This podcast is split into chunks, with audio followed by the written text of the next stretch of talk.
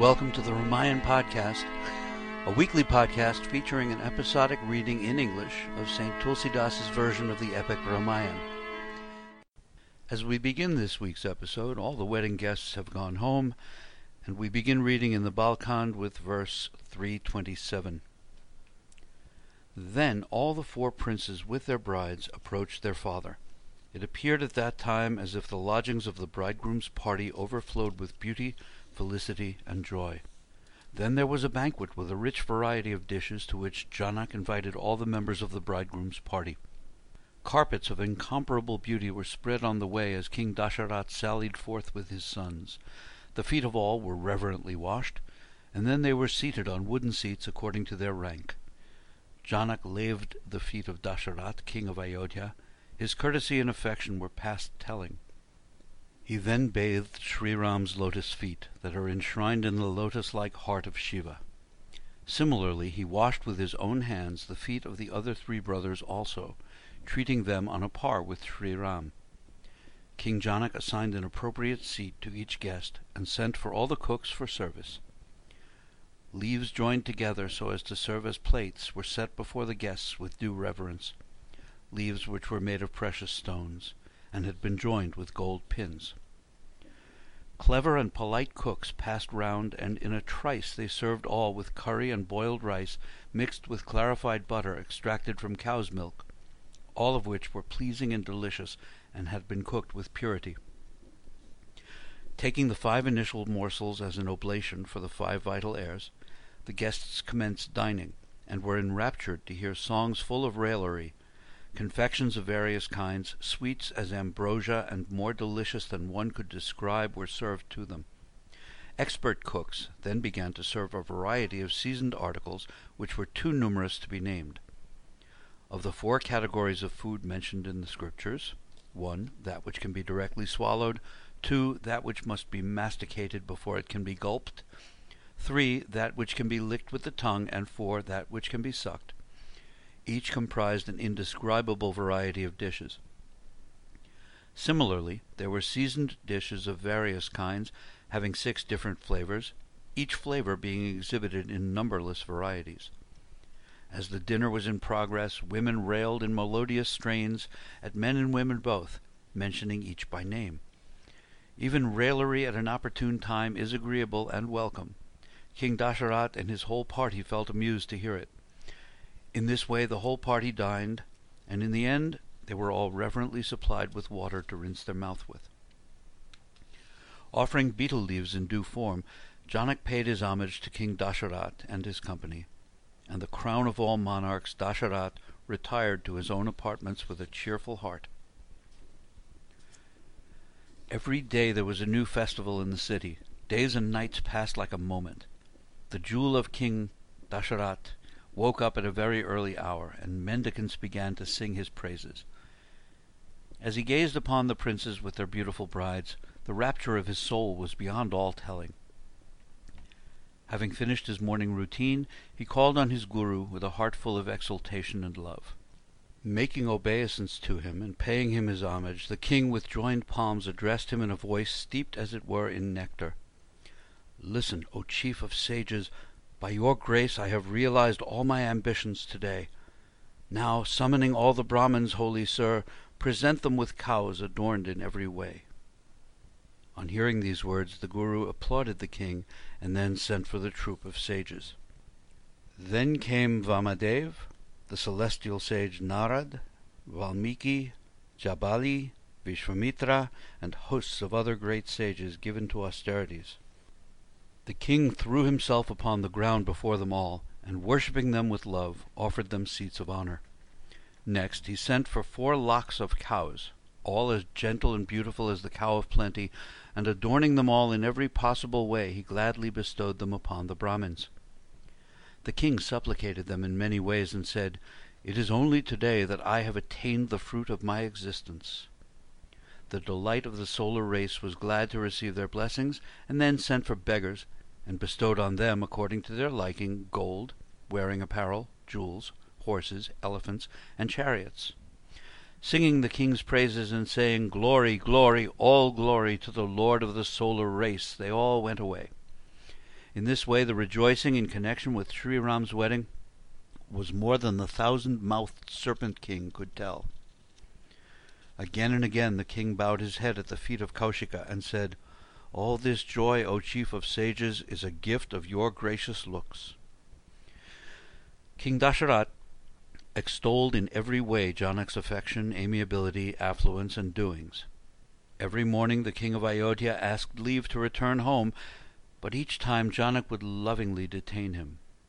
The royal guest received greater and enhanced attentions from day to day, and was entertained in a thousand ways each day. The city witnessed a new rejoicing and festivity every day. No one wanted Dasharat's departure. In this way a number of days passed, as though members of the bridegroom's party were tied by cords of love. The sages Kaushik and Shatananda then called on King Videha and advised him, saying, now you must let Dasharatha go, even though you may not be able to part with him out of love.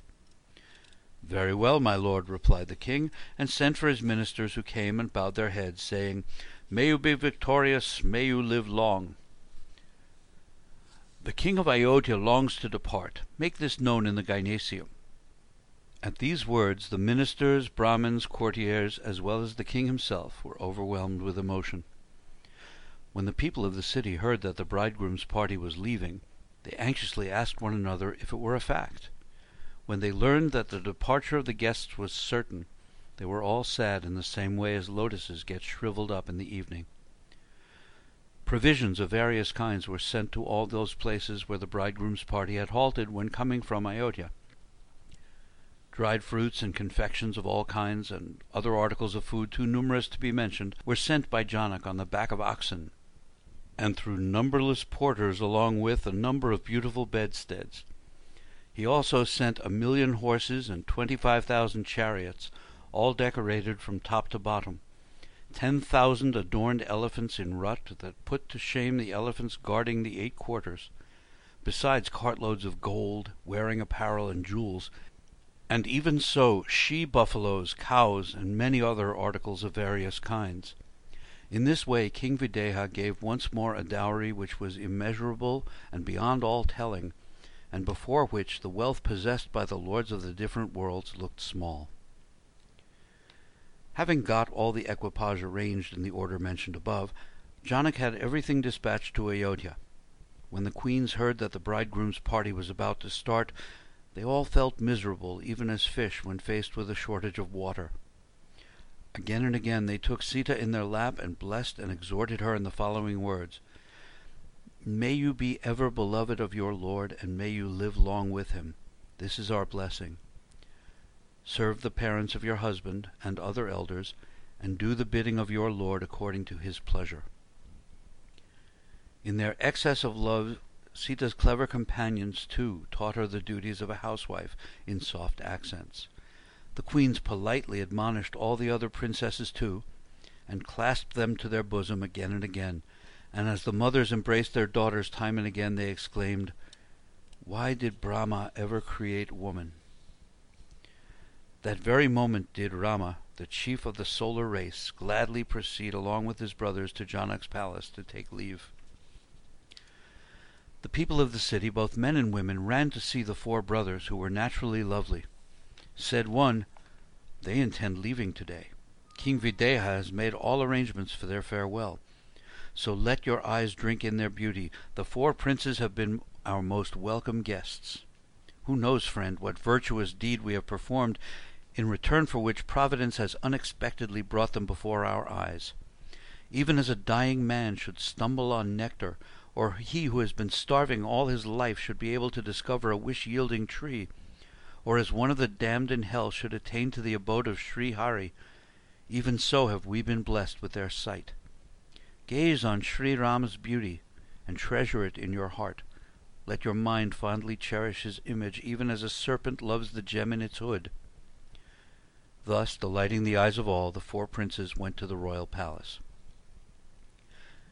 The ladies of the gynaeceum were transported with joy to behold the four brothers, who were oceans of beauty, as it were, and the mothers-in-law, in their ecstatic mood, scattered gift and waved lights about the bridegrooms.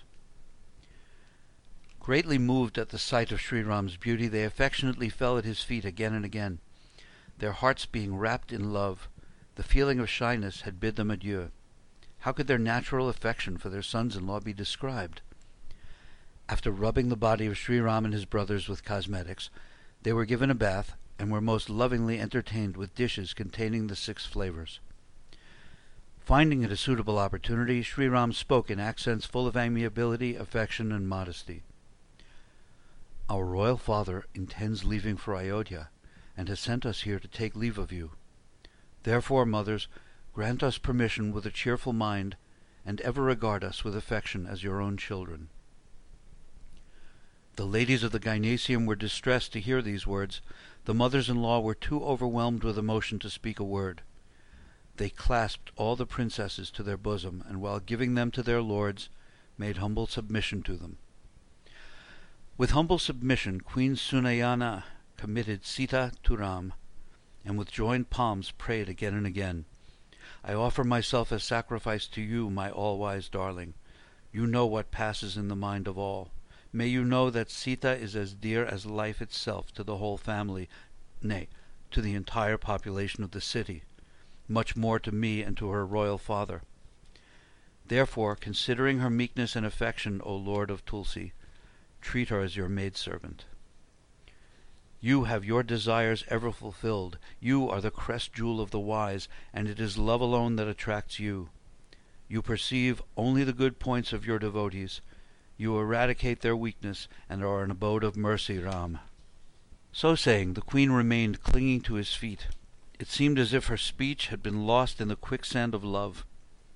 On hearing her fine speech, which was full of affection, Sri Ram honored his mother-in-law in ways more than one. While seeking her permission with joined palms, he made obeisance to her again and again. Having received her blessings, the Lord of Raghus bowed his head once more, and then departed with his brothers.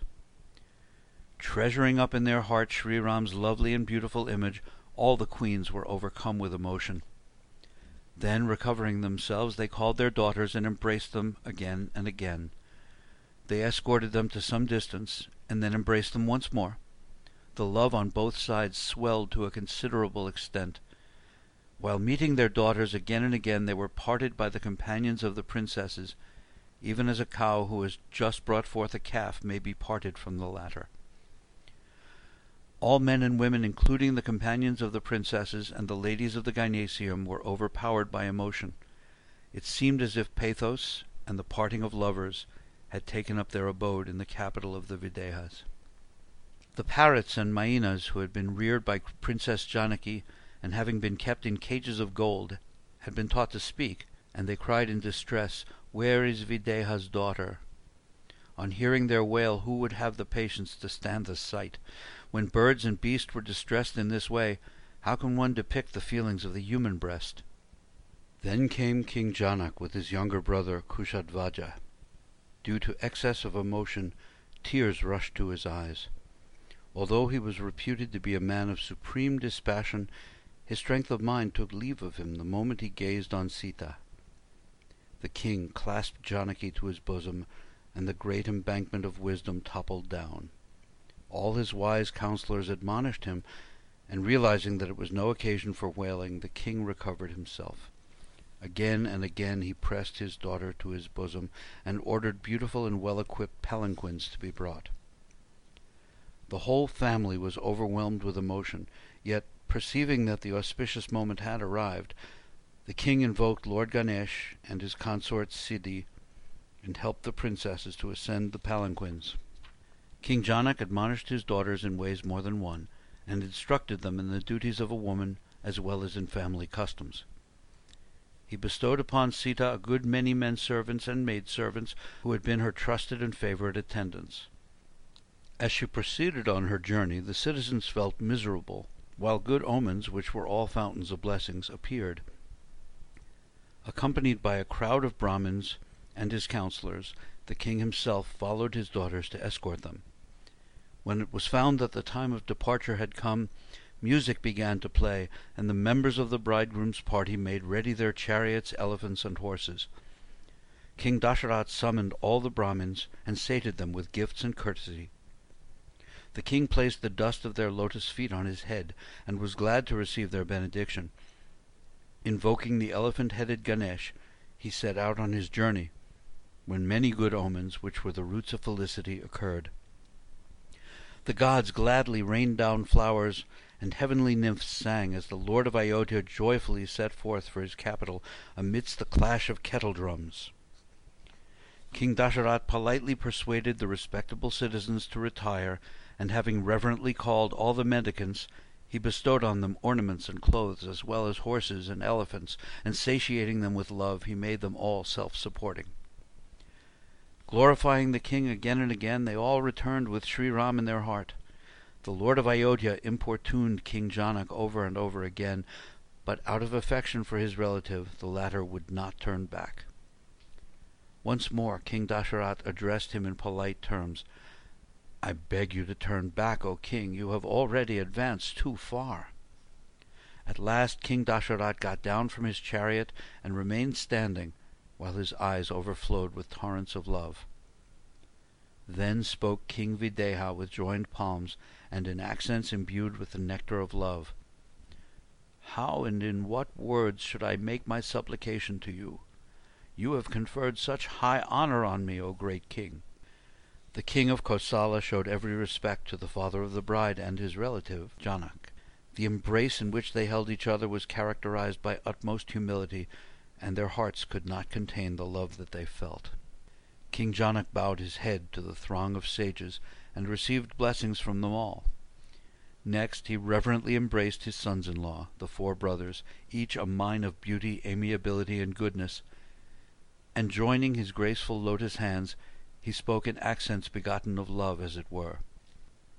How can I extol you, O Ram, sporting as you do in the hearts of sages as well as of the great Lord Shiva, like a swan in the Manasarovar lake, that for whose sake yogis practice yoga, renouncing anger, infatuation, the feeling of meum and pride, the all-pervading Brahma, who is imperceptible and imperishable, the embodiment of consciousness and bliss, at once the sum and negation of all attributes, who is beyond the ken of speech and mind, who is past all speculation but is only inferred by all, and who is the same at all times, that root of all joy has appeared before my eyes.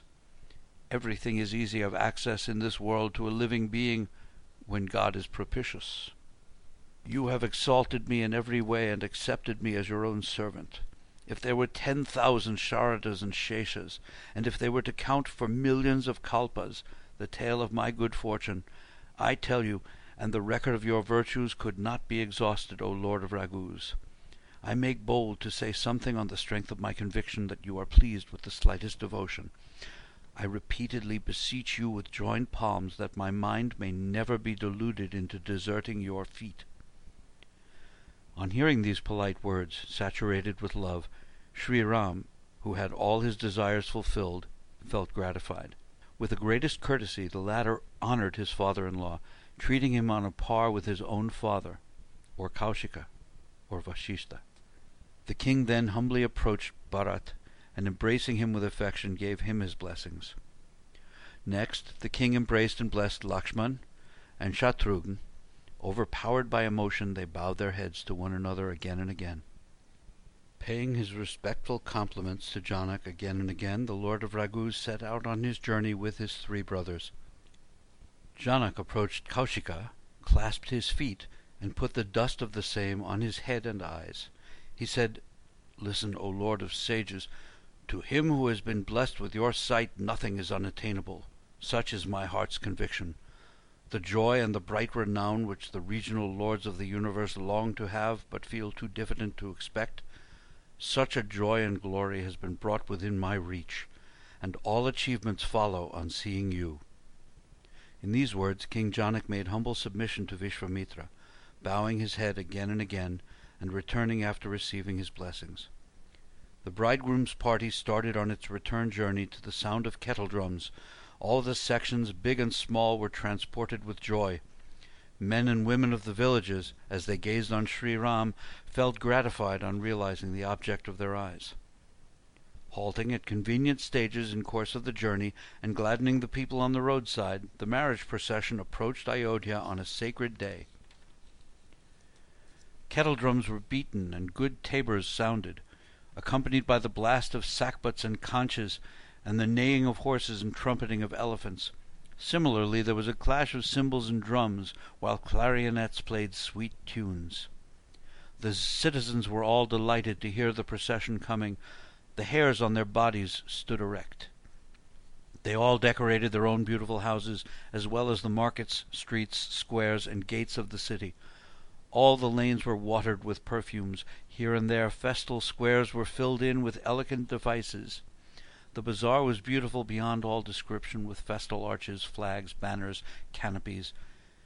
Trees of the areca nut, the plantain, the mango, the bacula, the kadamba, and the tamala were transplanted along with their fruit. The beautiful trees thus planted touched the ground on account of their being laden with fruits. They had basins of precious stones constructed around them with exquisite skill. Festal vases of various kinds were ranged in order in every house. Brahma and the other gods were filled with envy to see the birthplace of Sri Ram. The king's palace looked very charming on that occasion. Its decoration captivated the heart of Cupid himself. It looked as if auspicious omens and loveliness, affluence and mystic powers, joys and smiling prosperity, and all kinds of rejoicing had assumed a naturally beautiful form and taken their abode in the palace of King Dasharat. Tell me who would not feel tempted to have a look at Sri Ram and Videha's daughter? Married women whose husbands were alive sallied forth in troops, each eclipsing love's consort Rati by her beauty. They all carried articles of good omen, and were equipped with lights for waving round the bridegrooms. As they moved along singing all the way, it appeared as if goddess Bharati, the goddess of speech, had appeared in so many forms. The king's palace was full of hilarious tumult. The joy of the occasion was ineffable. Kausalya and the other mothers of Sri Ram were so overwhelmed with emotion they forgot their own bodies. After worshipping Lord Ganesh and the slayer of the demon Tripura, they bestowed enormous gifts upon the Brahmins, and were supremely delighted as an utterly indigent man who had attained the four great prizes of life. All the mothers were so overcome with joy and rapture that their feet refused to walk, and all their limbs began to droop, as it were. Full of intense longing for a sight of Sri Ram, they began to get everything ready for the reception of their sons.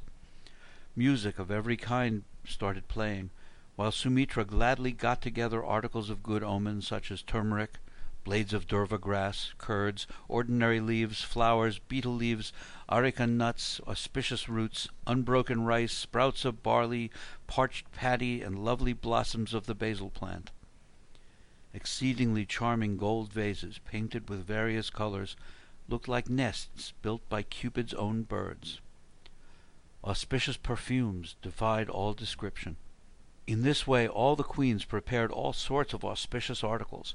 They got ready rows of lights arranged in various devices for waving round their sons, and with a cheerful heart sang melodious festal strains carrying in their lotus hands salvers of gold laden with articles of good omen, the queen mothers proceeded joyfully to greet their sons, every limb of their bodies throbbing with emotion. The sky became dark with the fumes of burning incense, as though overhung with the fast gathering clouds of the month of Shravan, August. The gods rained down wreaths of flowers from the trees of paradise, which looked like rows of herons in their graceful flight. Lovely festoons made of jewels looked like rainbows appearing in a row. Charming ladies, appearing on housetops as quickly as they went out of sight, looked like the fitful flashes of lightning.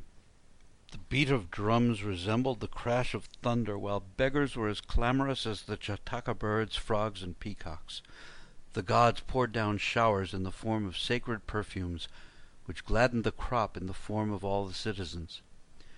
Perceiving that a propitious hour had arrived, the Guru Vasishtha gave the word, and the jewel of Raghu's race, King Dasharat, gladly entered the city with all of his followers, fixing his mind on Bhagavan Shambho, Goddess Parvati, and their son, Lord Ganesh. And with the re entry into Ayodhya, that brings us to the end of another episode of the Ramayan podcast. Please join us next time. Sitaram.